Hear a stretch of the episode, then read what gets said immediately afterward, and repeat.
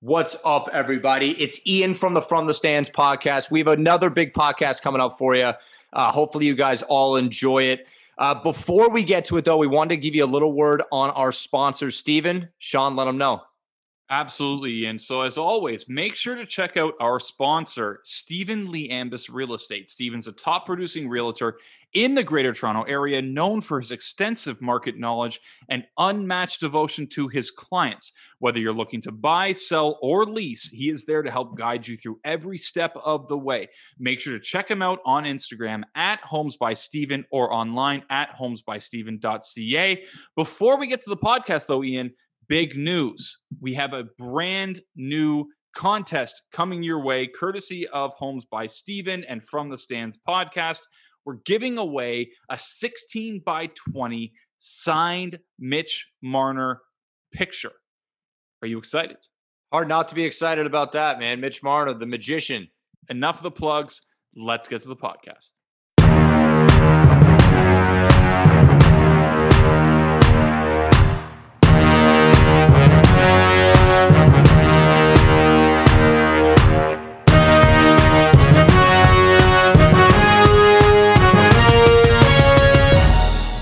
This is a sports podcast, but there is some craziness going on in the world right now.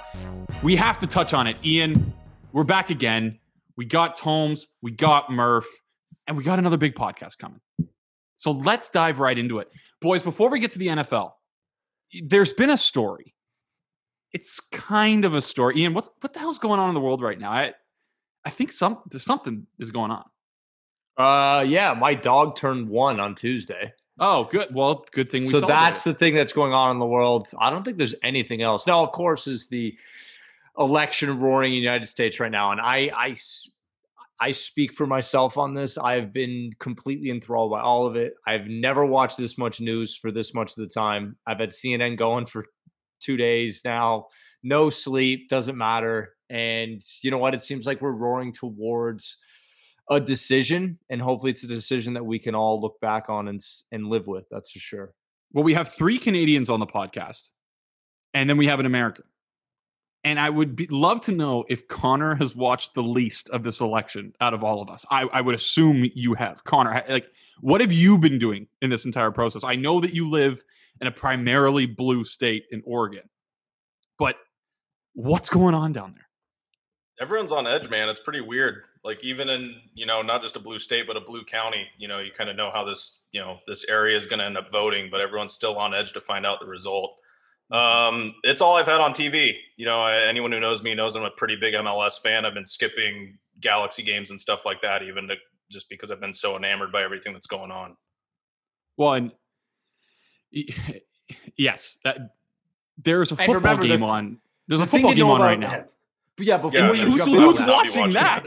I'm not. Nobody. Not even Packer fans. And before you get going on that, one thing you got to know about Oregon, too, is that, yes, Oregon is a blue state.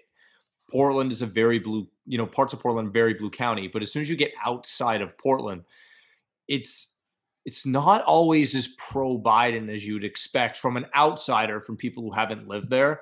As soon as you get out of Portland, like, it gets really red really fast. Now, obviously, the majority, they called Oregon on election night, and God, they're like, okay, they're like, yeah, the West Coast polls open, and they're like, okay, Biden gets California, Oregon, and Washington.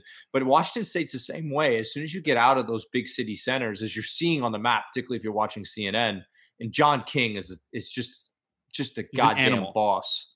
The magic wall. Yeah, and you're watching it, and, he hasn't shown Oregon or Washington because there's no need to. But when you get outside of those areas, it's super red. So that's the misconception about living in Oregon, and I'm sure Connor's experienced that a ton.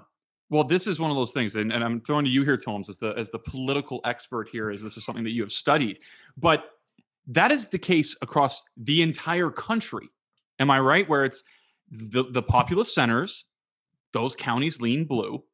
And then everywhere else leans red. Yeah, a lot of the city centers. And you see that across, right, from West Coast to East Coast, in the middle, in between, right? A lot of those populous city centers are usually blue with them mayors as well, too. And as you start getting further and further out from the downtown cores to the more rural areas, you start seeing more and more red counties, right? It's still a lot going on, man. It's we were just talking before we started, right? Like how all of us have been up every night, like late into the early mornings of the next night. And I got to give it to all the people who are covering this and providing all the information. And it's amazing. It's crazy. Well, from a broadcast perspective, if you just broke it down, and we've had a lot of broadcasters on this podcast. If you just break it down, they're mostly saying the same damn thing a lot, because especially now there isn't a lot of information coming in, and yet they're keeping our attention. I think that goes a lot. A big shout out to the actual production team, the graphics, everything that you're seeing, even though it's the same shit over and over and over for hours on end, you still watch because at every half hour and every hour you hear that damn music and you are locked in. But let's transition here, because we may actually be breaking news on this podcast about who wins this election, but we do have to get to some other awards that we want to give out. And on this podcast, last week we did fill in the blanks. And we had a blast with it. We had an after-hour special, which we did not post. We may. It's in the vault. But we did not post the after-hour special. It got a little dark. So we've held that in our back pocket. But now we're at the halfway point of the NFL season. So instead of talking MVP, Defensive Player of the Year, Rookie of the Year, we decided to go a little bit different direction, and we're just going to talk about some of the things that stood out to us, both in the NFL and in fantasy football. So let's start in the NFL. The first award that we are giving out is going to be the most disappointing team. There's a lot of them, right? There's a lot of teams that came into this year with a lot of hopes. Ian, who is your award winner for the most disappointing team of the 2020 NFL season?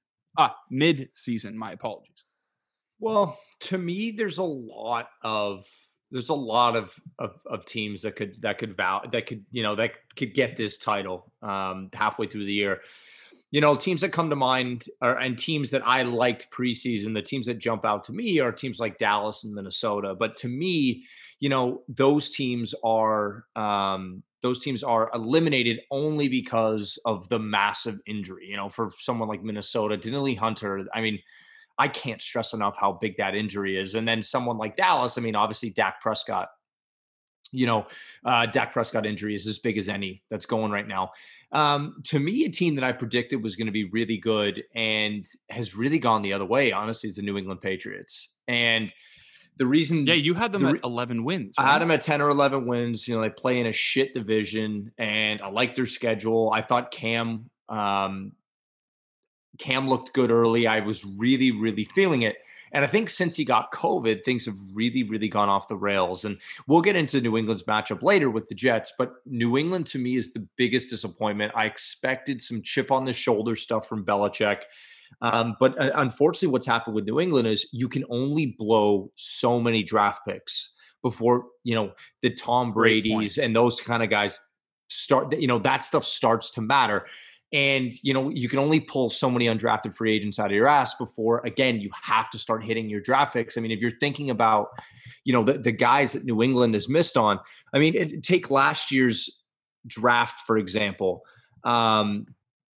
all of the receivers that they've passed up on, you know, I mean, you look at just receiver in general, you know, think of the guys, DK Metcalf, this year was Justin Jefferson, you know, and last season they were taking guys like N'Keal Harry. And it's just really hard. It's really hard to build a team this way. And now Julian Edelman's out and Gilmore's been in and out and they just have no hope. So to me, mine is the New England Patriots. And frankly, as much as Belichick deserves a massive amount of credit for the dynasty they've had for the last 20 years. The reason it's collapsing so quickly is falling on his shoulders because of how poorly he's drafted. So I got New England. So Connor, are you buying the theory that's going around social media and it's being peddled mostly by New England Patriots fans that secretly Bill Belichick is tanking the season and he is making this big charade to get a high draft pick, potentially to draft Trevor Lawrence? Are you buying that? Or are you siding with Ian that this is of their own doing and that they just aren't talented enough? I think it's more their own doing. I really don't think they're talented enough. And this, I'm also someone who, even 2 weeks ago, I was saying that I thought that the Patriots were kind of in that upper level of the league still. And boy, has that not been the case since I said that. But they just haven't looked right. Like you said, Ian, Cam hasn't looked right since he got COVID. This team looks, it's not even like, the Ravens, right? Where the offense looks off. They just don't look good. They don't look good trying to move the ball. Cam doesn't look like Cam. That defense, you can tell they're trying to sub certain packages in and out a lot because they don't necessarily have those bedrocks that they always had. So they're trying to kind of counterpunch whatever they think the offense on the other team's going to throw out. Nothing really, this doesn't look like any of the Patriots teams that Belichick's won with. And that's what's been kind of surprising for me. Are they your team? I know I threw to you about the Patriots. I appreciate you filling in the listeners on that. Are they also your team? Or are you going another direction? They were. I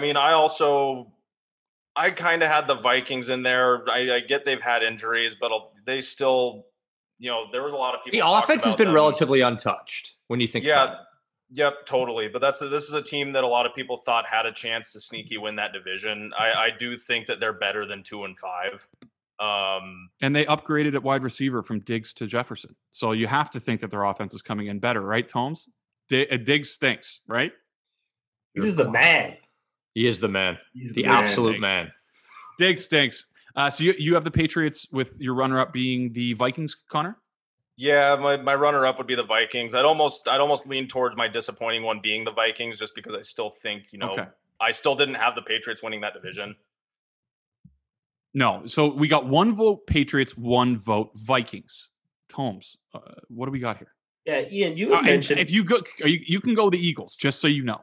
It's on my list. Hold on. I'll get to it. But Ian made a very good point, and it's hard to look at teams, especially facing just decimation of injuries, right? But I look at who's injured on at what position, et cetera, right? You nailed it on the head with Dallas. There was very high expectations in Dallas this year, but when you lose your franchise quarterback, it's real tough to pin that as a team that's going to underperform now because of that.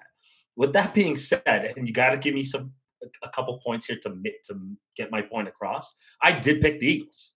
The Eagles, to me, are the most disappointing team. And I'm a big fan. I watch this team more than anything. But, and again, to Ian's point, yes, injuries have plagued this team as well, too. But I look at all these other teams, but Carson Wentz is still there and relatively healthy, other than the beating he's been taking since Mike Vick played for the Eagles. Because that guy had no O-line back then. But right. I one of the biggest issues I have is the play calling has just not suited him, and it doesn't look proper, right? And when you finally look, he's been terrible. But he has. He's been terrible, and this is one of the big reasons too, right? And he's made a lot of bad decisions, and you look at that with the turnover ratio and with the interceptions that he's throwing, right? And you go overall. There was high hopes for this team. You go out and you sign Darius Slay and Nickel Robbie Coleman, and you move Jalen Mills to safety, which has been an abomination. It's been a disaster. And for the most part, they've still managed to keep it somewhat together on defense. But this is a team 23rd in points scored, okay? 26th in yards a game, and 26th in passing yards a game. And then on the defensive side, I said, they got some good things, but they're 24th in stopping the run. This is supposed to be a team with a top five defensive line, right? But their holes again are what they failed to address at the linebacker position, which we've talked about before. And this is a team still running on the coattails of a 2017 Super Bowl win. So and that. I agree with you. There's no shortage of disappointing teams to throw around. Anything else you want to get out about the Eagles before we finish? No. Okay, perfect. So, hold on, because I want to get mine. I think what the Eagles have exposed, what happened there, is that I think it's starting to expose that Doug Peterson just may not be a good football coach, and we need to start giving, as Tomes did a couple of podcasts ago, Frank Reich his due as the guy who was the real architect behind that Super Bowl winning offense. And John, I just want to add, I know he had a rough time, but John DeFilippo as well too, because he did some magical things with Wentz when he was there.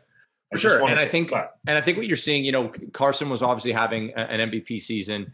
at the time. And then Foles took over and Reich was able to build something around him. And you see what Foles is now. He's a complete shell of whatever that person is.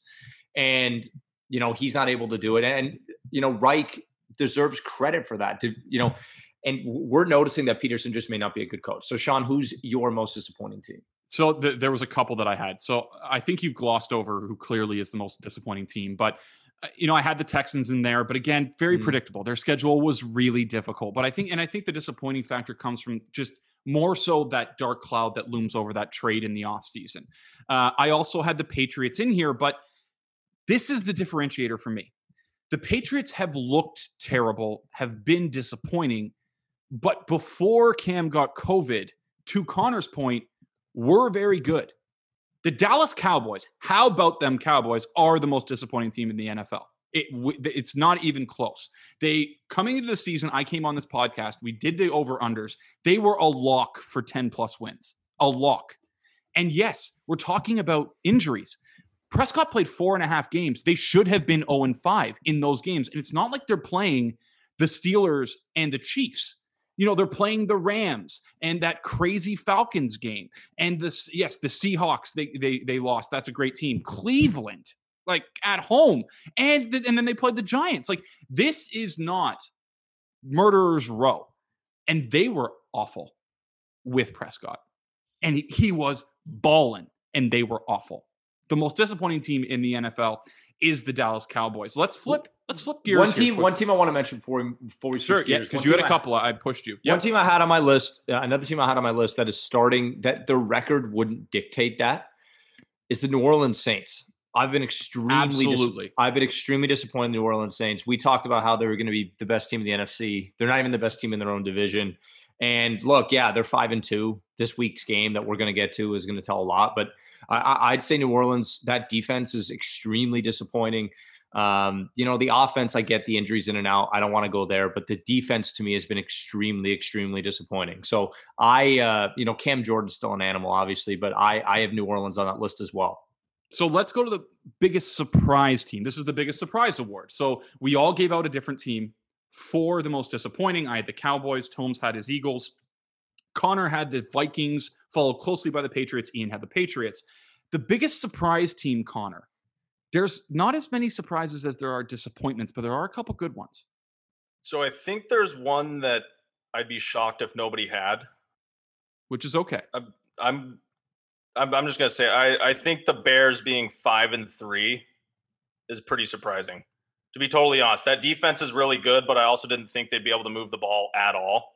I really didn't. I didn't think they can't move the ball at all, right? No, but that's totally that. Yeah, very fair.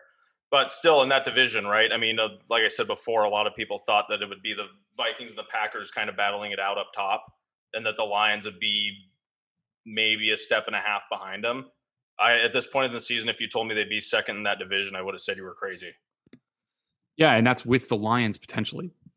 Yep, they've gave away what two wins already. Yep. You know, you're right. They definitely are surprising. Tomes, why don't you follow up there with your winner of the biggest surprise team? Yeah, like you said, not clearly as many when it comes to disappointing, but one that really struck me is a team that is first in yards per game, top 15 in passing, and second in rush yards a game, and it's the Arizona Cardinals. And I'll tell you why.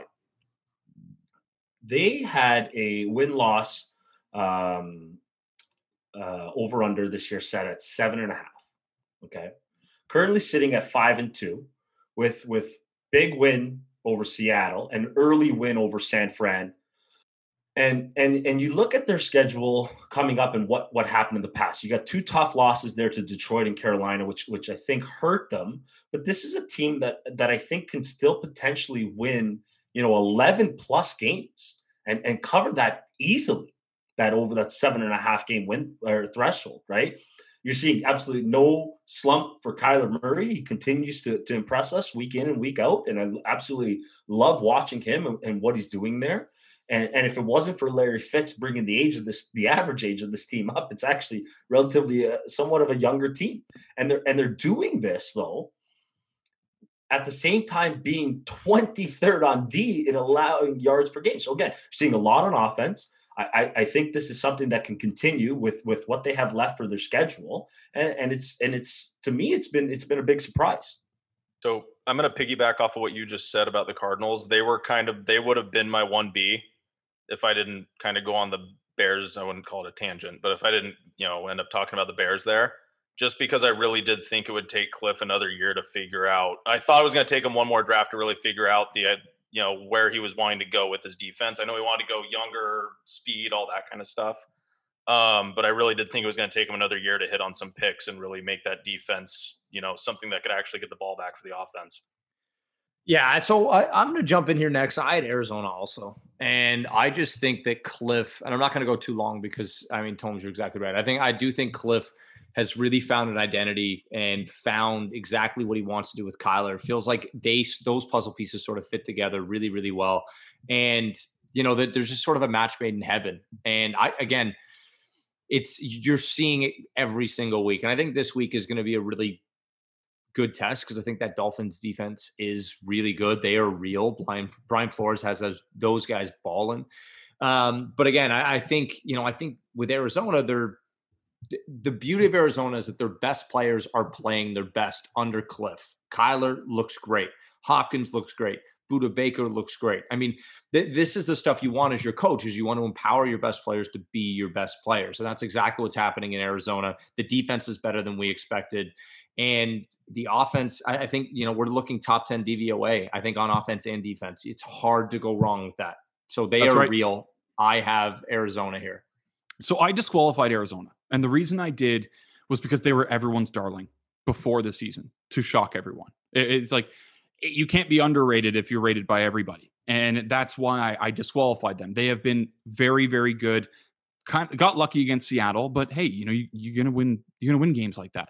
And they have been very good. They are literally 10th in DVOA on offense, 10th in DVOA on defense. We'll talk a little bit more about them later as we have that game. I'm shocked. My pick's the Dolphins. I don't know. I thought for sure we'd have a couple. When Connor said a few people are going to mention it, I thought for sure the Dolphins were going to be one. No offense, Connor. I don't look at the Bears as a surprise because I think that they're a 2-6 team who's 5-3. That's what I think of the Bears. I don't think they're very good, especially on offense. They don't have a running back to speak of. Allen Robinson is literally catching ducks all over the field. It's just, so to me, it's the Dolphins. I thought about the Raiders and the Colts, but I think the Raiders are coming back to earth a little bit. And again, the Colts defense is so good and their division isn't elite. To me, it's the Dolphins. They were probably going to be okay, but I have a question because we're going to talk about the Dolphins a little bit later, but I'm going to ask it here. Was Goff just terrible, or were the Dolphins' defense that good last week? And is the answer just yes, Ian? I think it's both. I also think Goff is just bad. And, when we see that version of Goff, far too often for the good days to be real. Part of being a good NFL quarterback is being a consistent NFL quarterback. And Jared Goff is none of those things. So, when he has a good day, we can't come in here saying, oh, look how good Jared Goff is. It's like, okay, well, that broken clock is right twice a day. And that was the day. And, that Dolphins defense, yes, they are good against the pass because look how much money they are paying their corners. And it's not that, that's not rocket science. It's very simple to figure that one out. And Flores is a great coach, but Jared Goff, I think we can put in the column of like Jared Goff is like Kirk Cousins. You just never know what player's showing up. But yes, that Miami defense is real. Well, and to be fair, ask the LA Angels. Spending money doesn't always lead to wins. Okay, they haven't won anything in a long time. Sorry, Connor. Let's get to the next one. And I'll start this one off. Super Bowl favorite. So We've had the biggest surprise team. We've had the most disappointing, but this is the cream of the crop. And to me, there's a tier. We had Zach Wilson on this week who talked about liking to rank in tiers rather than 1 through 10. And to me, the top tier is that Chiefs, Steelers, Bucks, Seahawks. That's my tier, my top tier. I think the Bucks and the Chiefs have risen above that. I know the Steelers are undefeated. I understand that, but to me, it's the Chiefs. until someone proves that they're not good enough outside of the Las Vegas Raiders. To me, it's the Chiefs. Tomes? Yeah, I mean, I think last week when we were looking at that Chiefs spread, and I said, you know, they could get – they looked a little bored at times, and maybe that's the case, maybe not. You've completely nailed it on the head, but for me, and just watching some of the games, and because they're a Pennsylvania team as well too, Pittsburgh just – especially on deep, they just look way too good. And I'm still a firm believer you got to score points to win games. But, man, if you got a good defense, you're going to make it hard for a lot of teams to win games and put up points against you. And we've got to see that a little bit the last couple of weeks now with Pittsburgh, right? I think, I mean, you could say it's a 1A, 1B sort of situation. But Pittsburgh, man, they're rolling. Even when they don't seem to be rolling on offense, like – that team, to me, they look scary, right? And on the other side of the ball, same thing with the Bucs, especially the momentum that they're really gathering now. And we'll talk about it later with a matchup coming down in the NFC South there. But I have Seattle still, and again, and it's crazy. Seattle I say was that a Super Bowl favorite. It's crazy. I say that because of what I just said. On the other side at the AFC, where you need a good defense in order to take care of this, because Seattle's defense is atrocious. It is a bottom tier. Particularly against the pass. Right? Yeah. But I cannot fathom what Russ and his supporting cast and Pete Carroll is putting together there, and how much I like what I'm seeing there. And I like, and again, we'll get into this later with some of these other picks I have too. Just well, you got the MVP, you're in good shape. With their schedule, with what they have set up, man, I really, really, really like Seattle. Well, Connor, are you going to pick against Tomlin again? God, no, I'm not allowed to. I actually think legally I'm not allowed to pick against Tomlin. I have a lawyer on retainer. Are you going to pick a different team then? Yeah, I mean, really? You're going to bet against them? Well, I think what we'll see this weekend is going to tell us a lot about whether or not the Saints are actually going to be real, right? Going into the season, everyone talked about how continuity was going to be a big deal. A lot of people loved the teams that were good last year that did everything they could to run it back. And the Bucs are gaining momentum. I really think whoever wins this game this weekend is going to end up being the heavy favorite to end up going to the Super Bowl out of the NFC. And to your point earlier, right? I mean, the Chiefs are almost in their own tier. I didn't even really look at the AFC because they would be my AFC pick. Yeah. To me, this is so easy. I mean, if we're talking about the Super Bowl favorite, we have to talk about the best team in the league, and the best team in the league is currently the Tampa Bay Buccaneers. Yes. They have the best defense in the league. Tom Brady is undoubtedly playing like a top 5 quarterback.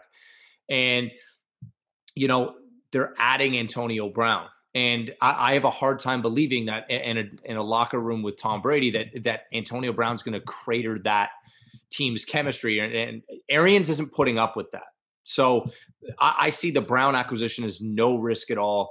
And if he acts like an asshole, Arians just going to cut his ass anyway. So the best team in the league right now is Tampa Bay Buccaneers. They are the Super Bowl favorite in the NFC. In the AFC, I mean, it's hard to see. You know, Pittsburgh's 8-0. Like, you know, how do you complain with that? I complain with that because Patrick Mahomes plays for the Chiefs. So to me, the Super Bowl right now goes through Kansas City and Tampa Bay, but Tampa Bay is the number one team in the NFL. Yeah, so Tampa is the number one team in the NFL. There's no denying that. By analytics, eye test, they look fantastic. Just clarification, Steelers are 7-0. One of their games was pushed this year because of COVID. It doesn't matter. Like, to me, Mahomes is the major difference. And until someone beats that guy on a big stage, I'm taking them. And so I can agree with you. The Bucs are the best team in the NFL right now, but I'm not picking against the Chiefs until someone does it. So let's get to the fantasy portion of this. We've done the NFL Weird Awards. So let's get to the fantasy side. And this guys is really straightforward. We got bust, surprise, and league winner, which we'll get to in a minute. But let's start with the biggest fantasy bust for you. Right? There is obviously objective answers to this when you look at where people were drafted compared to where they net out. That's not as fun. We want to bring in our own feelings about what we thought players would be going into the season and use that here. So Ian, Mr. Fantasy, who was your biggest fantasy bust this year? To me, this is easy. You know, there were some guys that came across my mind pretty quickly. I think, you know, I don't want to give anything away, but there's a certain player in Dallas that really jumped out to me. There's a certain player in Arizona and definitely a certain player in Indianapolis. But to me, this answer is so easy. The answer is Lamar Jackson is the biggest fantasy bust this season. And to me, you know, there were a lot of people that were taking Lamar above Mahomes, and woof. It has not gone well. It has not gone well for the Jackson fans now. So let me just throw some things at you from a fantasy perspective. So in 2019, Lamar Jackson had 400 rush yard games. He had 875 plus rush yard games. He had 6 games where he had more one rushing touchdown or more. He had 8 games with 3 passing touchdowns or more. He was QB1 by an absolute fucking mile, a mile. I think in our personal, in our non-PPR weird QB scoring pool, I think that he was first and he was ahead of Dak Prescott by 80 fantasy points, which is just absolutely bonkers to think about. The guy was winning fantasy titles on his own last season. Let's fast forward to 2020. So in 2019, what did we say? He had 4. He rushed for 100 plus yards as a quarterback four times. He's only done that once this year. And his 75 plus yard games, he's only done that twice. He's only got 2 rushing touchdowns, and he's only passed for more than three or more passing touchdowns twice this season. This year, he is QB 14. That is below Carson Wentz, Jared Goff, Matt Ryan, and Justin Herbert. Justin Herbert wasn't even the freaking starter all year, and he's above where Lamar Jackson is. Now, look, we can talk all we want about Baltimore and why Baltimore's all weird. Baltimore is weird because Lamar Jackson is objectively not as good this year in fantasy or in real life. Yes, I know there's deep numbers that talk about his efficiency and all that other stuff. But Baltimore, you're right. Baltimore was built on the rushing attack between Ingram and Jackson. None of those things are happening this year, and we're wondering why their identity is all screwed up. I have a new rule after this past week is that no more betting on the Ravens and Lamar Jackson. If it comes up in this, I will try to avoid it as best I can, but you can't trust them because he can't be trusted right now. And that team is not the same. Lamar Jackson is by far the biggest fantasy bust. And honestly, as the reigning MVP, he may also be the biggest NFL bust too. Lamar. Connor, tell us why Jerry Jeudy is the biggest bust in fantasy football. Boo. Pause. Boo. Pause. Big pause. Boo. So shit, who's take. Yours? Who's yours? I went with a guy that's been a bit of a roller coaster here. If you're watching the first 2 games of the season that Cam Newton played, you're thinking, my God, I got old school Cam in the late rounds of my fantasy draft. This is a gigantic win.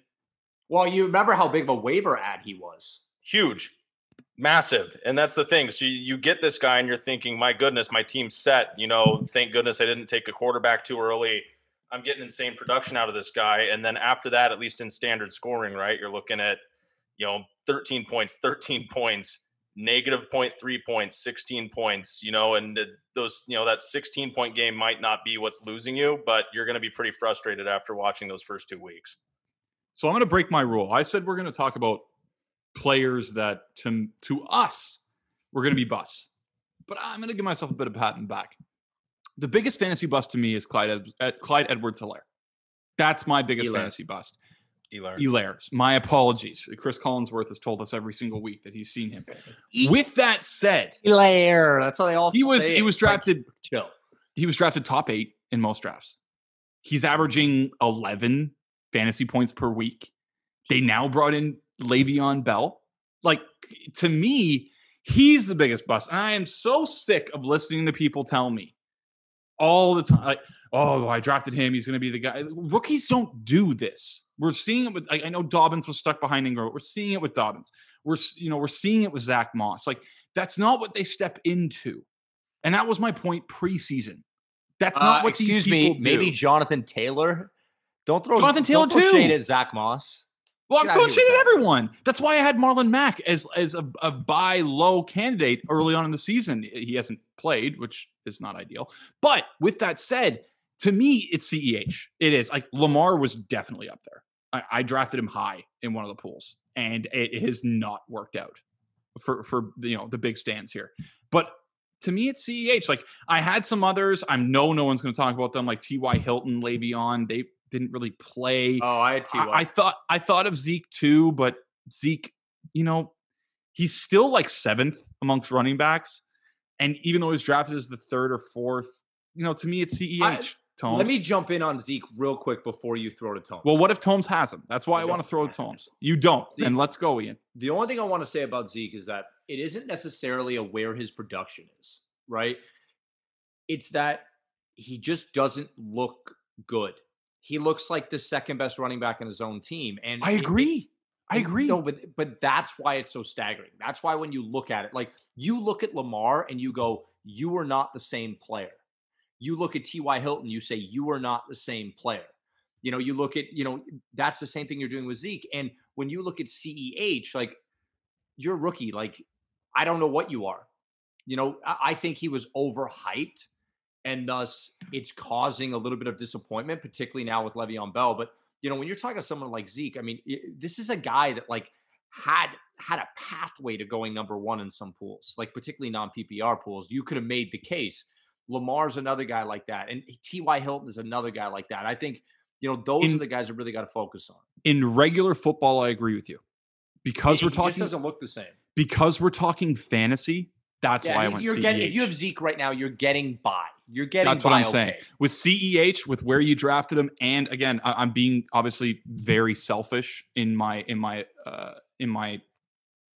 analysis of this, because I said that he shouldn't be drafted that high, but again, this is, to me, it's CEH. Tomes, finish us off here. Mine is not a conventional pick. I'm probably going to take a flack from all three of you, but it's a pick that I took in all 5 of my fantasy leagues, and it's someone who I thought I was getting great value on, and I was really liked his situation coming into this season, even though coming off an injury and missing a complete season, but with a new quarterback in town and a guy who slings the ball, I honestly had very high or much higher expectations for AJ Green this year. And I'll tell you why. He was on my list too. Okay. I'll tell you why. Okay. Right now, he is sitting 60th for receivers in receiving yards. Okay. But he is in the top 15 for targets per game. Okay. And he's got a quarterback who is throwing the ball 50+ times a game. And he is clearly not the guy there anymore. He has 0 touchdowns this season. Goose egg, 0. Even in 2018, when he only played 9 games, he still finished with 6 touchdowns. Okay. His longest reception this year is 22 yards. And he still does not have a single game over 100 yards. And he only has 3 games over 50 yards receiving. Yet he's still rostered in 66% of leagues, according to Yahoo stats, right? He's a 6-time 1,000+ yard receiver, and one season still managed to get over 900 yards and only played 10 games that year. He is on pace this year to receive for a line of 63, 632, and 0 touchdowns. They're not even giving him 1. And that right there blows it for me. I have Joe Burrow in our keeper league. I drafted him in the first round of our dynasty pool. I watch a lot of Joe Burrow. The eye test matches what you're saying, Tomes. He throws to him all the time. And all the time he's left with his head down, like, why did I do that? I agree with you 100%. But we got to keep pushing on here, boys. We got 2 more. Biggest fantasy surprise. I'm going to jump in here quick because I have a bunch, but I'm not going to name them. I'm just going to name my winner. To me, it's Todd MF and Gurley. It's Todd Gurley. I don't think anyone thought that this guy would be able to walk, let alone play football, coming into the season. And this guy's putting up an average of 13 fantasy points a week with a few big, big games in there. And he's scoring touchdowns even when he doesn't mean to. So I'm picking Todd Gurley. Ian? Yeah, I think my only concern with Gurley is that I think you are going to see some touchdown regression at some point, depending on what happens with Atlanta. But yeah, I mean, I think if you got Gurley in the 2nd or 3rd or 4th round, I mean, you're pretty happy with where you are. To me, this is a no-brainer. I mean, the biggest surprise this season is DK Metcalf. And it was between him and another guy. And I wasn't, really? I wasn't sure. It was between him and another guy, and I probably should give it to the other guy. But DK's been so good that it just he has. It's just ridiculous. And I think number one receiver in fantasy, right, Ian? He is, and I think it's interesting. If you did a fantasy draft today, and you're in a keeper pool, and you could only draft the wide receiver position, where would DK Metcalf go? He'd go one. There's an argument to be made that he goes number one. So who else are you taking? Well, no, I think at the end of last year, if I asked you this question 6 months ago, this is why DK Metcalf is where he is. If I asked you that same question, a lot of you are probably saying AJ Brown, maybe Tyreek Hill, DeAndre Hopkins, maybe one of these guys, right? But age mixed with production, I think it could possibly be Metcalf, although Devontae Adams is going to have his say about that. But yeah, I mean, I think Metcalf's been unbelievable.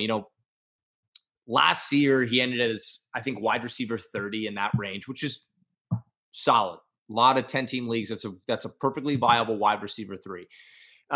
So last year he had 4+ receptions 8 times, 6+ receptions 3 times, games of 75+ yards, did that 5 times, 100+ yards once, and multiple TD games. He only did it once. So that's a pretty good rookie year. This year, remember, we are 7 games in. He's got games of 4+ receptions 6 times. He's already knocking on the door of what he did last season. He's done 6+ receptions twice, and including 12 last week. He's got over 75 yards of 6 of 7 games. He's done 100 yards 3 of those games, and 150 once, which is last week.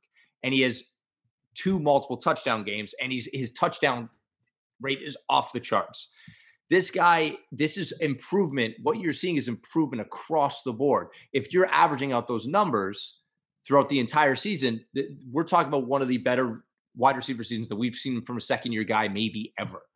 The biggest fantasy surprise this year, because chances are you were banking on upside with Metcalf. Maybe you're taking him as number 2, number 3 somewhere. This is wide receiver primo 1 production, which – no, the fact that he was like the 6th receiver taken in his own draft, and he's wide receiver 1 already, absolutely bonkers. It's Metcalf. Well, and you have to tie in as well the fact that he is tied at the hip to Russell Wilson for the next 3-4+ seasons. Very true. You have to take into consideration. So, Tomes, who's your biggest fantasy surprise? Yeah, of the 2020 season. One for me was a Kai, and depending on who you read or what sources you have when you're prepping for your drafts, was a guy that had an average ADP of in the ballpark between 130 and 150. Okay, and it's someone who's performing much, much higher than what his ADP says, and that's Ryan Tannehill.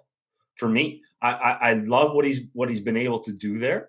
He's been entertaining to watch too. He's found new life there, and I'll keep it short and sweet. I mean, he right now is 8th in fantasy points scored by a quarterback with playing 7 games, and 5 of those quarterbacks ahead of him right now are either currently on a bye this week or have not had their bye week yet, right? And for me, it's the ratio 17 and 3 rather. His TD to interception ratio right now ranks 7th among all quarterbacks. His quarterback rating is ranked 7th among all quarterbacks right now. And he's been a fun guy to watch. He's someone I've drafted in a couple of my pools, and I'm happy that I have him. And, hey, continue riding him, man. Come on, Connor. I know he's got a lot more weapons this season, but the fact that Tom Brady's 5th in standard scoring, at least on ESPN, yes, is insane.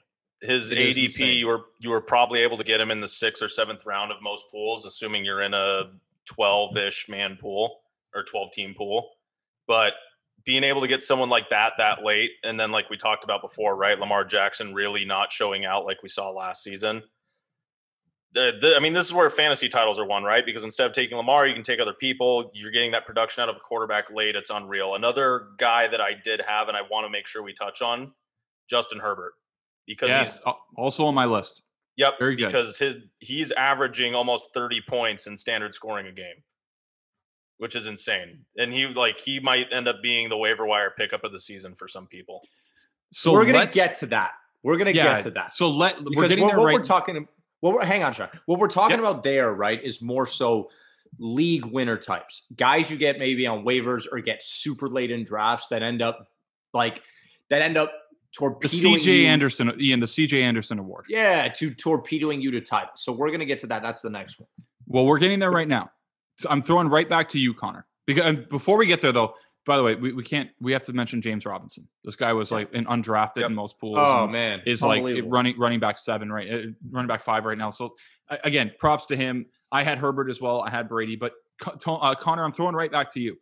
The league winner, the coming to your title team soon award goes to who for you?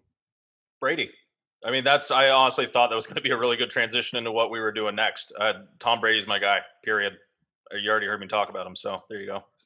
Okay. All right. So, Tomes, do you want to piggyback off that? Yeah. I mean, when I first looked at this, I was like, oh, my God, Russ. If you have Russ on your team, you should be in the top 1-2 of your league, and you should be cruising to the playoffs, right? To be fair, though, that's valid considering he was probably the 6th or 7th. Yeah, I mean, yeah. Like he's projected the most remaining fantasy points by 30+ points for the remainder of the season, right? So I had some notes on him. I really wanted to pick him, but there's a guy I just can't stop taking my eyes off, and it's a guy that we've all talked about in the past. Before you go there, yeah. Can I just say, so you just said Russ is projected to win the fantasy points by 30, right? 30 He's or so projected. In terms of every player's remaining fantasy point total, he's supposed to be the highest with a gap of 30+ points.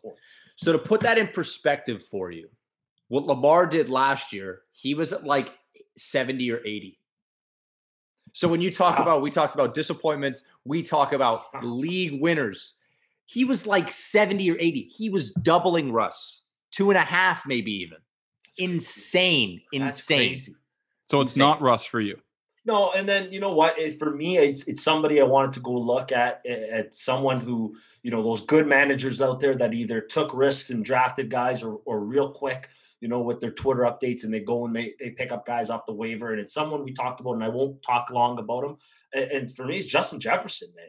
I just cannot get over what this guy is doing. And every time I have to see him do it, it reminds me of the fact that the Eagles could have had him.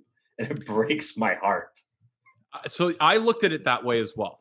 I looked at it more as like I said, the CJ Anderson Award, who, you know, you add to your team. He won me a title that year. So I know that. To me, that person this year is going to be Chase Edmonds. And I know that Kenyon is not out long term. I get it. That's interesting. But Chase has done this before where you put him into a couple games. He puts up 125 with 2 touchdowns. And it's not like Kenyon Drake was blowing the doors off in Arizona. He's been consistent. He was on my list of most disappointing, by the way. And to me, I think that would be unfair because he was such a flash in the pan last year. It's like Devontae Parker. Like, can you really call him disappointing? So to me, I think it's going to be Chase Edmonds. My runner-up, I don't think you're going to have it, Ian. That's why I'm bringing it up. Is basically any 49ers running back. So whether that's Wilson Jr., whether that's Coleman who comes back from a knee injury, whether it's Jerick McKinnon who's kind of carrying it. But to me, it's Chase Edmonds because I think he's shown this before. I think he can show a flash in the pan over the next week or two when Kenyon Drake is out, and I think they run with him. I'm shocked that none of these guys were mentioned. So when I initially did this exercise, the first name that came up to me was Kareem Hunt. Kareem Hunt was a guy who, you know, in 10 team leagues, he's probably taken to the 6th or 7th round. So it's not like he's crazy late. But in non-PPR, you know, so that's pretty good value. In non-PPR pools right now, he's the number 5 running back. So that to me, like that's what you get. You take a guy in the mid rounds, he turns into a stud. That's what wins you your league. So that was the first guy. Then there was a certain guy in Washington I liked that was way outperforming his ADP, and that was Antonio Gibson. I liked him too. To me, as long as this person can continue production in the teens and 20s, the answer has to be Chase Claypool. And Chase Claypool's ADP was 258th overall. That is crazy late. That means that this guy wasn't even, you know, unless you're in a massive, not drafted. He was not drafted. So now, he was taken as the 84th wide receiver. Now, number 12. Now, I know since Deontay came back and, you know, there's been some weird games where... You had that one big inflated week. Yeah, yes. Yeah, for sure. But there were some Juju games where Juju was getting the ball. But if Chase Claypool can even perform in the 20s, that getting a guy that's completely not drafted and performing in the 20s is a massive, massive, massive advantage, particularly when he is prone to blow up weeks like that. Chase Claypool's a lot like Tyler Lockett that way. The last guy that I had on my list here, and I'm shocked he wasn't mentioned, particularly by the man here with a beard. And that is, well, I guess there's two guys here with a beard, but the Eagles fan in particular, and that's Travis Fulgham. And this is a guy that was nowhere near drafted. Like, you could have a 40-team fantasy league, 16-player rosters, keeper league, whatever. That guy was not drafted. Right now, he's wide receiver 25, and that is going up every single week. And this is a guy that was not involved in the offense for the first, 5 weeks of the season. What he's doing right now is remarkable. This is a genuine wide receiver too every single week, and he was nowhere near the draft radar. So, you know, I have those four guys. Those guys could be league winners, but I like your picks too. I think Edmonds is really interesting. I think Edmonds is objectively Arizona's best running back. Those are all good answers. I like them. Fulgham, since coming in and playing, is, if I'm not mistaken, fourth or fifth in total yards since that week for receivers. That's insane. Yeah. Well, we have some breaking news before we get to picks, and we are short on time. So we have to get through this, get to picks. But the Las Vegas Raiders and John Gruden have been fined for COVID-19 protocol violations. And I will read the statement. The Las Vegas Raiders will be fined $500,000 and stripped of a sixth-round draft pick for COVID-19 protocol violations, according to a report from Yahoo Sports' Charles Robinson. Head coach John Gruden will also be fined $150,000 per Robinson. The violations are related to right tackle Trent Brown's positive test in October, and the team was deemed a repeat offender, which led to the fines and stripped of the draft pick. Other violations by the Raiders, per ESPN's Adam Schefter, include Gruden not consistently wearing a mask on the sideline, a number of players attending an indoor large gathering and being photographed not wearing masks, and the team allowing an unauthorized person into the locker room after a game. More details to follow. Boys, the Raiders are gonna Raider. Raiders have already been fined, right? Yes. Oh. Yeah. Well, like before this, I mean, for not wearing masks, Gruden, right? Wasn't it week two? They got fined. It was like a combination of like 100,000. We talked about this when we talked about this when we talked about the Justin Turner incident in the World Series. This is a perfect microcosm of what's exactly going on in the United States of America right now, which is you have different groups of people that just believe that the truth and the facts don't matter, and you know they are.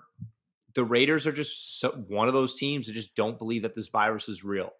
And just like there's people out there that don't believe the virus is real, they're just like the people out there that think the election is rigged. What do we call those people? Fucking morons. So John Gruden and the Oakland Raiders, you all qualify. Let's get two picks. And speaking of what is real, what's real is our record from last week's picks. All four of us, including a special guest, picked all six games last week. We had Ian and myself both had the exact same picks. We went 2-4. Tomes went 4-2. Connor went 3-3. But the star of the podcast last week was my 3-year-old son, Carter, who went 4-2 straight up, picking 3 underdogs and 5-1 against the spread. One thing I will say, the real star of the show was the underdogs in general. They were 8-3 versus the spread last week, and they have been consistently winning, whether it's straight up or against the spread. They've been covering the spread a lot over the past 4 weeks, which makes Vegas very happy because a lot of the public is losing money, and that's why I've been 2-4 for the past 3 freaking weeks. But guess what? I don't learn my lesson. I'm heavy favorite this week. So let's get to the first game. The Seahawks are at the Bills. The Bills are +3 at home. Over under is 55. Tomes, who do you have this week and why? I mean, for me, it's the Seahawks. I mean, I can't continuously come on and talk with you guys about how impressed I am with this team and what they're doing and that offense, and then not take them. I mean, the line to me doesn't seem like it's enough. I mean, the Bills, this is a team now in back-to-back weeks who, I mean, like they've pulled it off, but have not impressed me whatsoever. That being against the Jets and then against the Patriots. I don't see an issue for Russ in that offense here. I have the Seahawks in the over in this one. I've got the over too, but I'm going with the Bills, man. I hate West Coast teams going east for that early game. Period. End of story. I think that Bills defense will be able to get enough stops to help them out. I want the points. Give me the points. I want the Bills. I completely get what Connor's saying. I don't love the travel aspect either, but one thing I will say is that Buffalo allows a passer rating of 97.7 and 7.3 yards per pass. Toms, who are the two best wide receivers on the Seahawks? Can you remind me? It's Tyler Lockett and DK Metcalf. What do those boys do better than just about anyone? Score touchdowns and catch balls. And they pop the lid off the defense. So if you are giving up a ton of yards per catch and your passer rating is through the roof, the absolute last three people that I want to see come to my football field is Russell Wilson, DK Metcalf, and Tyler Lockett. Now, I do think we see a Lockett game this week because I would suspect that DK is going to see a lot of Tre'Davious White. And I think he's going to see some Jordan Poyer, Micah Hyde over there as well. So I think this could be a Lockett week if for all the fantasy heads out there. It's just really hard. And I think, too, is Josh Allen has really struggled the last four games. Like, he has looked replacement level for those games. And I think, you know, obviously the MVP conversation with him is very much over. But, you know, this is someone that is not coming in to play Seattle, who is not a good pass defense on its own, in his best form. Now, if there's ever a time to fix your game, it's against that Seattle pass defense. Here's the reason I'm going to Seattle. Carlos Dunlap looks like he's going to play. Jamal Adams is going to play. This is bordering on lock for me. I have Seattle and over in this one. I can't agree with you more. And what's weird is to think of Seattle and Buffalo having absolute dog shit defenses. Weird. Mm-hmm. It's weird, but they do. This is going to be a shootout. And that's with the understanding that Josh Allen has been awful the last 3 or 4 weeks. He was in our MVP collage. He surely is not anymore. I also have Seattle, and I like MVP Wilson going against this defense. Connor, I hear you. I hate west to east. I hate it. It never works out, or for the most part, does not work out. But the Bills aren't trending in the right direction, and at least I wish that the pass defense of the Seahawks was better. It's 30th in the NFL. Again, Jamal Adams not playing hurts. That hurts. Griffin corner. That hurts their overall pass defense, not necessarily. Well, that it just hurts their light defense. Of course, it hurts that not. Who's the cornerback? Griffin. Shaquille's the cornerback. He's missed a lot of time. He's very good. So again. To me, it's Seattle, and I think the over is a no-brainer here. So let's get to the second game. This one, I just put in here for fun. The Denver Broncos are at the Atlanta Falcons. The Falcons are getting 3.5 for some reason. The over-under is 50. Let me go. So, Ian, I'm upset about this. Go ahead. Why the fuck are the Falcons favored? They're 0-4 at home this year. They are dog shit. What are we doing? Like, you know, they have this, you know, it's funny. For whatever reason, Vegas has this weird thing with Atlanta where they give them way more respect than they ever deserve. Is this because they beat Carolina on Thursday night last week? First of all, it's Carolina. That defense is terrible. New head coach, new quarterback without their best player. Like, what are we talking about? And why exactly are they favored in this game? I mean, we have a game on this list that's a pick'em. This feels like probably it should be a pick'em, maybe even Denver -1. You know, here's the other problem. Calvin Ridley likely isn't going to play for the next 3 weeks. This is not the Denver defense that won the Super Bowl. I understand that. But Calvin Ridley not playing, like, isn't ideal. And Julio's been awful. Well, I don't mean that as disrespectful to Julio, but just from an overall stats perspective, he has not been good. Here's the reason it's Denver. Drew Lock is starting to gain momentum. The more he can play shit defenses, the better chance he has of gaining his momentum. He has that comeback against the Chargers last week. He's dancing on the sideline. He's feeling himself. That's good. He's the type of player that needs to feed off his own positivity and his own energy. I mean, Baker's like that. Baker's the kind of guy who needs to be like flexing on everyone because that gives him his edge. And Locke is the same way, maybe not as flamboyant with it. The Falcons are one of the worst pass defenses in the NFL. They are giving up an insane 311.4 passing yards per game. And Dante Fowler, their objectively their best pass rusher, is likely not even in play. It is the Broncos here. I think their defense is coming along just a little bit. I got the Broncos in this one. And I you know what? This is a lock. Put it in Sharpie. Republicans, put it in Sharpie. This is a lock. Tomes, Ian called you out. Jump in. No, when it comes to, Ian, you're talking about respect and Vegas giving respect to the Falcons. Time to start putting some respect on my boy, Drew Lock. I know you Why? Guys. You guys. Why? Listen, he's starting to feel himself. Every week he's got a good line. Last week it was, Darth Vader. I embrace this underdog role, blah, blah, blah. I'm the bad guy. This week it's, you don't like my dancing when I score touchdowns? Well, get used to them because you're going to start seeing more of them. I don't know. He's got some weird swagger to him. The Falcons stink. They do. And if you have a hurt Julio and you're missing Calvin Ridley, those are your weapons up front there. I honestly, man, what's crazy is, I kind of flip-flop back and forth a little bit here, but for me, I still believe in this Bronco game or Bronco team that they can go in there and pull this off. It's not that crazy. I don't think it is. And I think we could potentially have a Jerry Jeudy sighting this weekend. We could. Well, you mentioned that Drew Lock has some good lines. He has some good lines. You know he doesn't have? Good stat lines. So the ones that matter, he sure as shit does not have. Connor? Piggyback off of what you just said about those receivers, I'm not necessarily going to go straight up with the Jeudy route, but I do think having Hamler back for a second week to stretch the field for the other weapons is going to help a ton, especially for a team that you can tell really wishes they still had Sutton. I also don't understand why Vegas loves the Falcons so much. I'm going to take the over.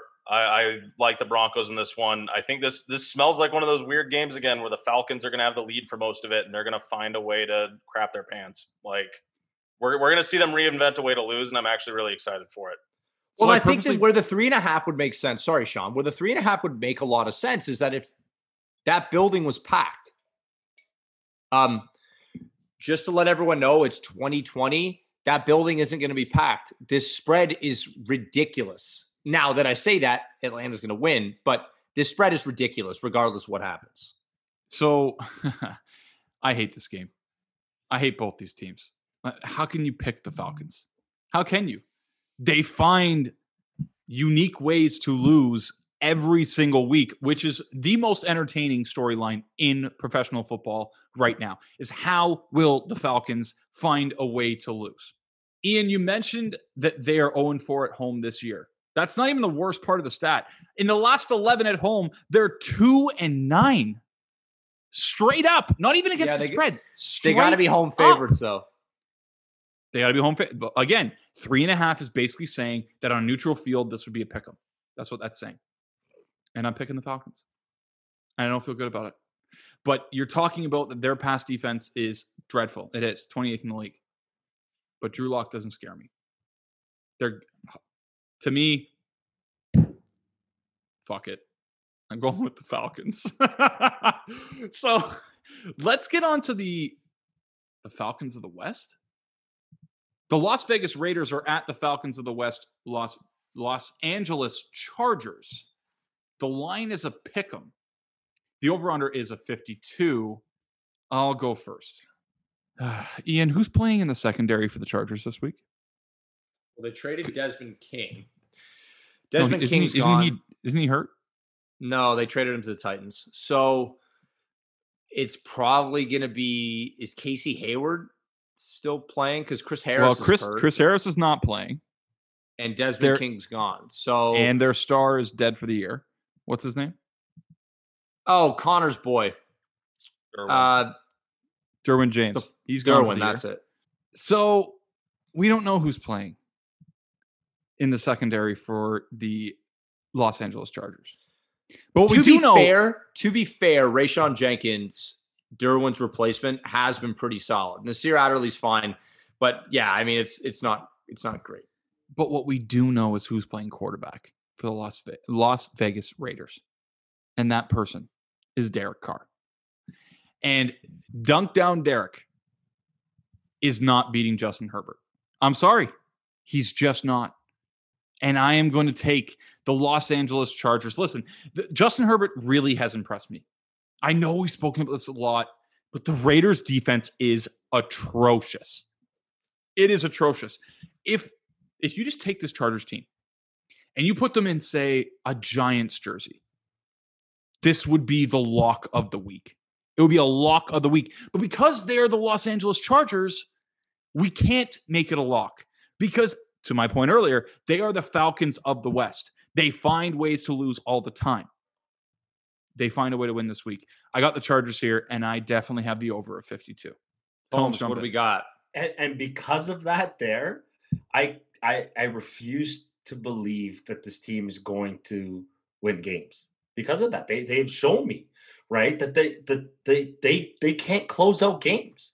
I expect the Raiders to come into this game and just continue to pound the rock, see if you can stop the run. And then we're going to take a shot downfield. We're going to go play action over the top, and then let's see if you can cover us. And simple for me, I took the Raiders this one. I'm taking the over as well, though. You do have Raiders. That's interesting. I'm not convinced the Raiders are any good. Their offense has cratered lately. Derek Carr's back to being Derek Carr. Regardless of what's happened, Herbert is slinging that thing. And he needs to continue to sling that thing. Do not let anyone else get in his way. I think the Chargers are a really good football team for 50 minutes. And then the final 10 minutes, they just legit just shit all over themselves. But are the Raiders good enough to take those last 10 minutes? Maybe. But at the end of the day, if it's a pick-em, I'm going to, first of all, see who's playing at home. And then the next thing I'm going to say, who is objectively the better football team? And I would say the Chargers are a better football team. They are more balanced. Their best player is better than the Raiders' best player. I am going to roll with the Chargers in this one. All right, Connor, tell us where we're wrong. Honestly, it's a pick 'em. I'm taking the home team and I'm taking the over. That Raiders defense stinks. Herbert looks really good. You guys have pretty much touched on every point that I really would say. This just smells like a game where the Chargers can bounce back and kind of feel good about themselves against a team that maybe looks like they're starting to finally slide a little bit here. Hey, Holmes, we're throwing to you on this game. We have the Dolphins of Miami at the Cardinals of Arizona. The Cardinals are favored by 4. The over-under is 48. Your team, Tua, talk us through it. Yeah, man, and it was cool to see that last week, but kind of let us down a little bit. I mean, that first half, man, was that fun. Man, was that fun to watch. But I cannot go against Kyler Murray and that Cardinals offense right now, as good as this Dolphins defense is, until Tua can sufficiently show us that he can – go out there under center, take the ball, and take control of this game. It's one game so far, one game plus 2 snaps. For me, this is the only game out of everyone here that I took the under in, but I'm taking the Cardinals. Ian, do you agree with Holmes? Tua was a complete non-factor last week. And before we get started on getting excited about the Dolphins, I think we need to pump the brakes on the whole Tua thing. What we need to discuss is how good that defense is and just how they won last week. They won 2 defensive touchdowns, special teams touchdown. And, you know, we're looking at the Dolphins saying, wow, look how good. But Tua had less than 100 yards passing. I think, you know, what we need to start looking at with the Dolphins is how can they be the Bears, basically? How much can that defense keep them in games if Tua is only, checking down two, 3 yards a throw? I think that's what you need to watch. Miami is one of the better defenses in football, though. So it is possible. Flores is amazing. I think they're allowing the fewest points per game in the NFL. And that's really good for a team that was stripping it down to the studs, 11 months ago? Like, that's insane to think about. So the one thing, Sean's boy, Chase Edmonds, I love a big game from him here. I think he's, as I said, he's Arizona's best running back. He's averaging 6.1 yards per tote. Miami is one of the worst run D's in the league, according to DVOA. And here's the thing, right? Miami's really good against the pass. So maybe for Kyler, you think, maybe that's not so good. But you know what Kyler does really well? Run that thing. So if you're a bad team against the run, you have Edmonds and Kyler to worry about.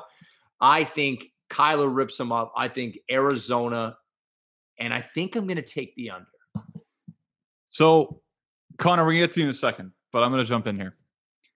You mentioned it. You keep talking about how Miami's defense is great. They are the worst team in the NFL against the run. The Correct. Worst. 32nd. Arizona is 4th in the NFL at running the football.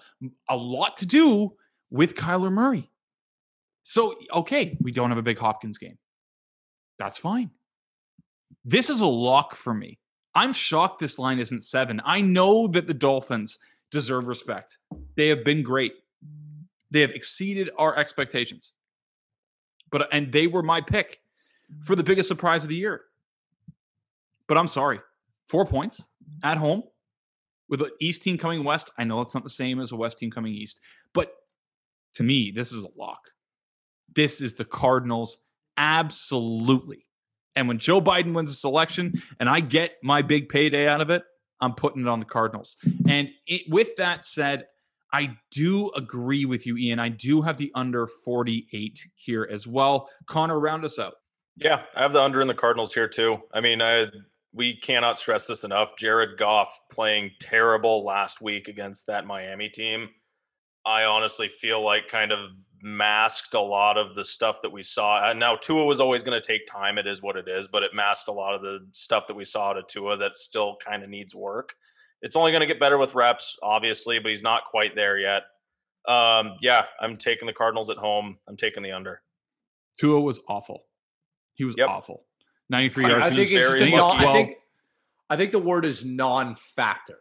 Yeah. No, I think that's more appropriate. I think the word is dog shit terrible. He was awful. Okay. He's really lucky he played against Goff last week because Goff took the brunt of everything in the media. It was bad. Okay, so hang on.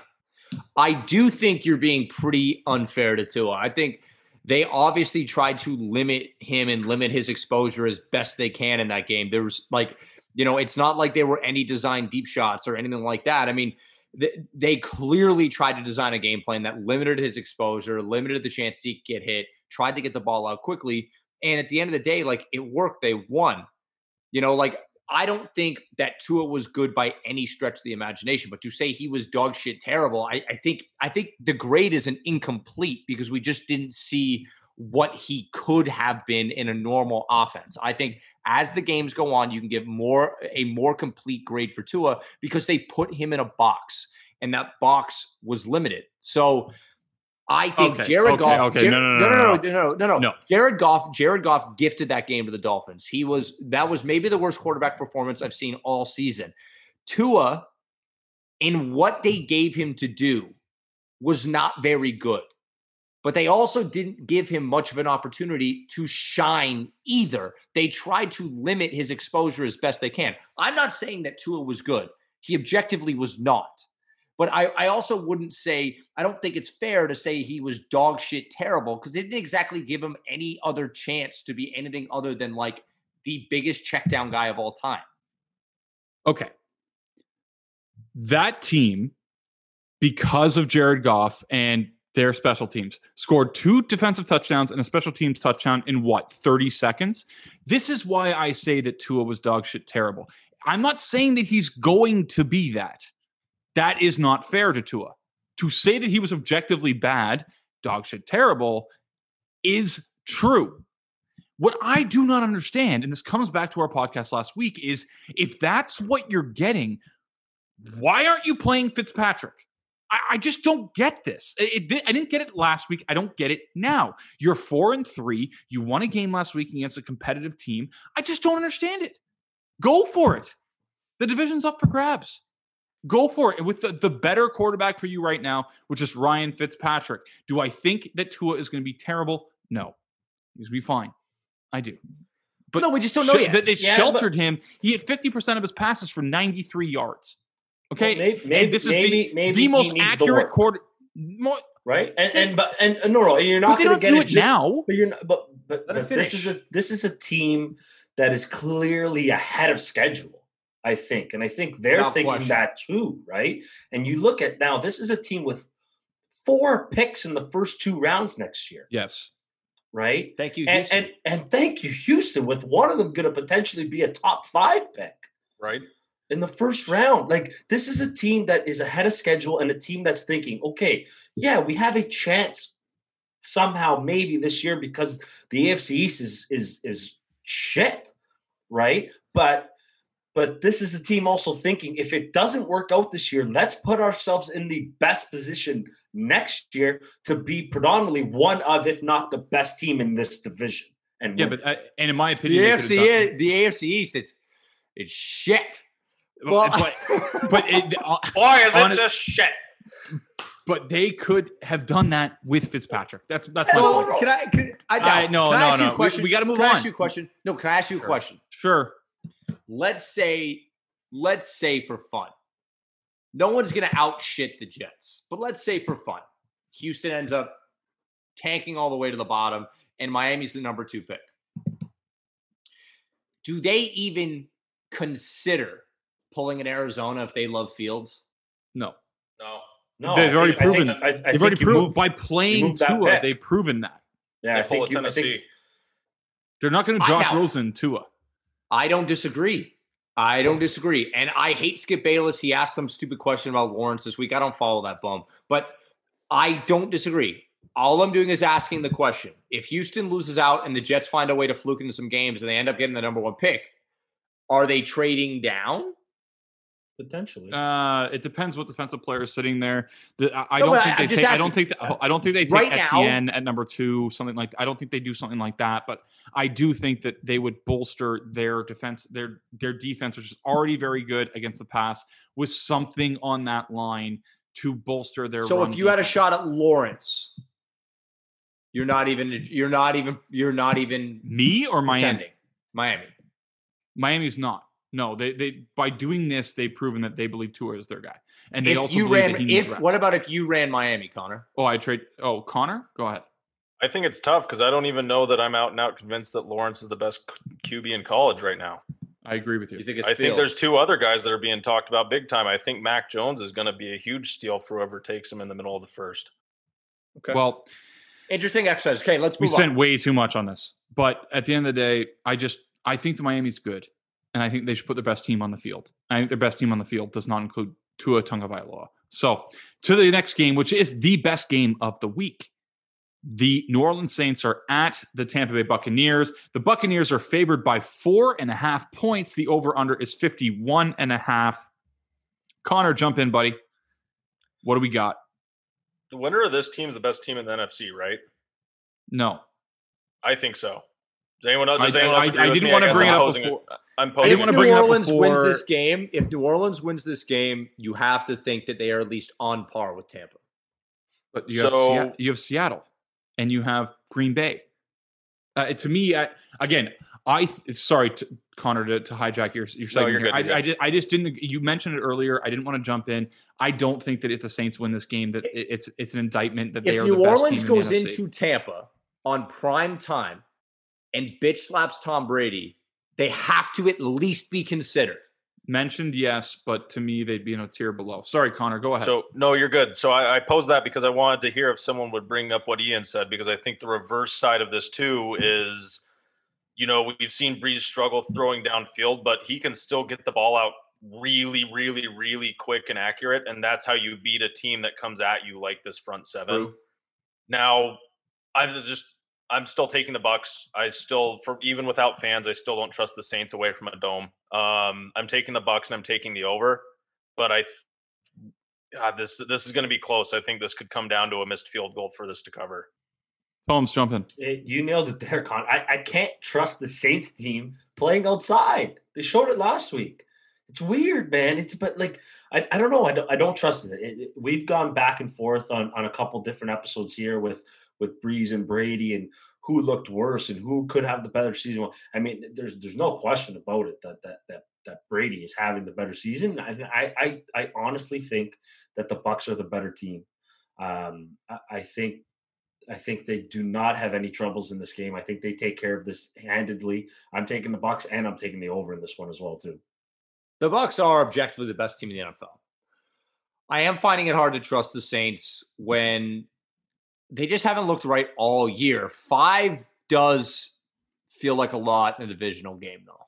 And with those two geezers playing quarterback, you never know, how one's going to show up and how one isn't. Michael Thomas, I leaned Bucks, but Michael Thomas being back does make me a little nervous. Like, it does change my mind if I'm betting the Bucks. But is he the antidote of all of New Orleans' problems? I mean, it's entirely possible. I mean, the guy caught like 140 balls last year. And on the other hand, Tampa Bay's getting healthy too. Chris Godwin's back, and Antonio Brown is set to make his debut. Here's the reason I'm taking Tampa.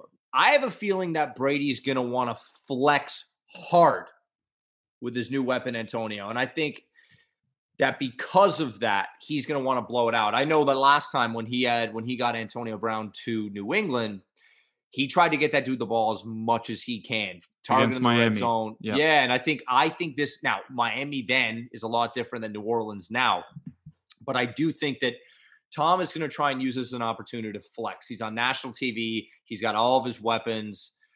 Kind of what you're seeing with Rodgers tonight, where he doesn't have a running game because everyone's hurt and he's just slinging that thing. And I think you could see something from Brady. This pick makes me super uneasy. Like, I want to make this clear. If I was a bettor and actively betting on this game, I would stay away because I think New Orleans gets up for this game. I think Mike Thomas being back, he's their most important player. But I am reluctantly going to take the Bucs here. And I think it's slightly under, but I'm not sure. We're missing the storyline of the night. Will Michael Thomas and Antonio Brown throw hands at any point in this game? That's what I want to know, first and foremost. Mm-hmm. Secondly, Ian, you mentioned Godwin is playing. That is not the case. He is very much questionable. He did a walkthrough today with his broken finger. It is very possible that he does not play in this game. But to your point about Antonio Brown, it does provide a little bit of insurance. The Bucs right now are the better team. And what I'm excited for is the revenge game factor. You brought up Tom Brady. And to me, I think that we're kind of getting the sense now that, the New England thing with Belichick, I love Bill, but Tom is kind of taking the cake right now. And they got crushed in the first game of the season. I know Tom Brady had that perfectly scripted first drive of the season. I was with you at your place when it happened. And then after that, it all went to shit. And the New Orleans Saints dominated them the rest of the game. So what I'm looking towards is, where are the difference makers? Where is there an advantage? Well, on the New Orleans side, New Orleans has dominated Tampa. They're 7-3 in their last 10. But a lot of that Tampa was with Jameis. A little bit of Mike Glennon, right? We're talking now with Tom Brady, the best quarterback of all time, Hall of Famer. You guys all went Bucs. I'm also going to take the Bucs. I did not pick this, but I'm also going to take the Bucs, even though the Saints dominate the Tampa Bay Buccaneers. Tomes, I think you made a great point. Outdoors, even though it's warm, I don't love Drew Brees in that spot. But let's get to the last game. And I want to pose it this way. So let's name the line first. So the New England Patriots are at the New York Jets. The Jets are plus 7.5. The over-under is a whopping 42 points. My first question, Ian, why does the NFL hate ESPN? because we got the Saints and the Bucks on Sunday and then this garbage on Monday. I don't even want to talk about this game. You know, like I think, you know, on one hand, the Patriots are getting 7 points and it feels like a lot because they stink. On the other hand, it's the Jets and Belichick kills the Jets. It's the Patriots here. I don't even want to talk about it. It makes me sad. Yeah, same. I'm going to take the Pats. Look, if Newton can't bounce back this game, he's just not going to bounce back this season.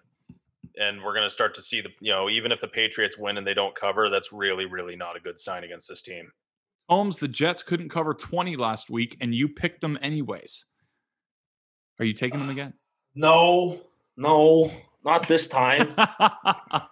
Could have went 5-1 last week. Jeez. I was sitting there watching that game too, thinking, what was I thinking? No, when you're hot, you're hot. No, you know what it is? Again, I don't want to waste too much time, but like the only thing here is, you know, they are not losing to this Jets team, and Bill is not losing to Adam Gase. Not happening. It's not happening, right? Hold on, though. We did this last week. We said there's no way that the Patriots are going to lose coming off an embarrassing loss. We did this.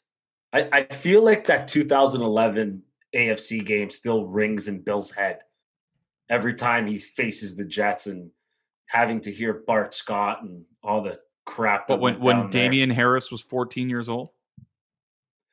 Yeah, no, for me, I even if they don't win this handily, I can still see them covering this. And I don't know, I'm taking the Pats here. I agree with Ian. I'm not talking about this game. They couldn't even cover 20 last week. I know it's against my Super Bowl favorite, but, and I know, listen, we talk about the Jets are terrible at everything. The thing they're actually good at is defending the rush. The only thing the Patriots can do is rush the football. But I'm sorry. I think I would rather watch Tucker Carlson talk about the election than watch this game. No chance. With that said, I'd watch this game if you could tape my eyeballs open. Yeah, you talked about Derrick Henry last week. Would you rather tackle Derrick Henry? I would rather tackle Derrick Henry without pads than have to watch Tucker Carlson talk for 10 seconds. That guy is an overwhelming dildo. Would you rather talk about the election? But would you rather tackle Derrick Henry while watching Jeffrey Toobin and watching Tucker Carlson? At least Toobin was funny. Watch this game. Toobin was funny. Yeah, like I can laugh at Toobin. Yeah, but we can't laugh at the New England Patriots and the New York Jets. So I'm also taking the Patriots. To me, yeah, and the over/under is inconsequential. I can see this game being 21-7, and again, I'll be watching Tucker Carlson. So that's it. We got our picks in.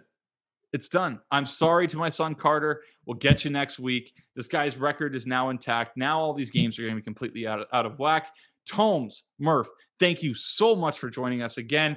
I'm back to CNN watching the election coverage. Ian, please sign us off. Thank you again for the boys for coming back on the Chat Some NFL, Chat Some Picks. I know we're all a little distracted tonight waiting the outcome of the election because at the end of the day, you know, we're seeing if humanity, kindness, and love can win against eternal evil. So we appreciate you guys sticking with us. I appreciate you three for sticking with all of us, as I know, you know, it's nice to talk football, but we want this thing over and we want to focus on that. So we appreciate you guys. And as always, everyone, please be safe out there. Love always wins, and please wear your mask.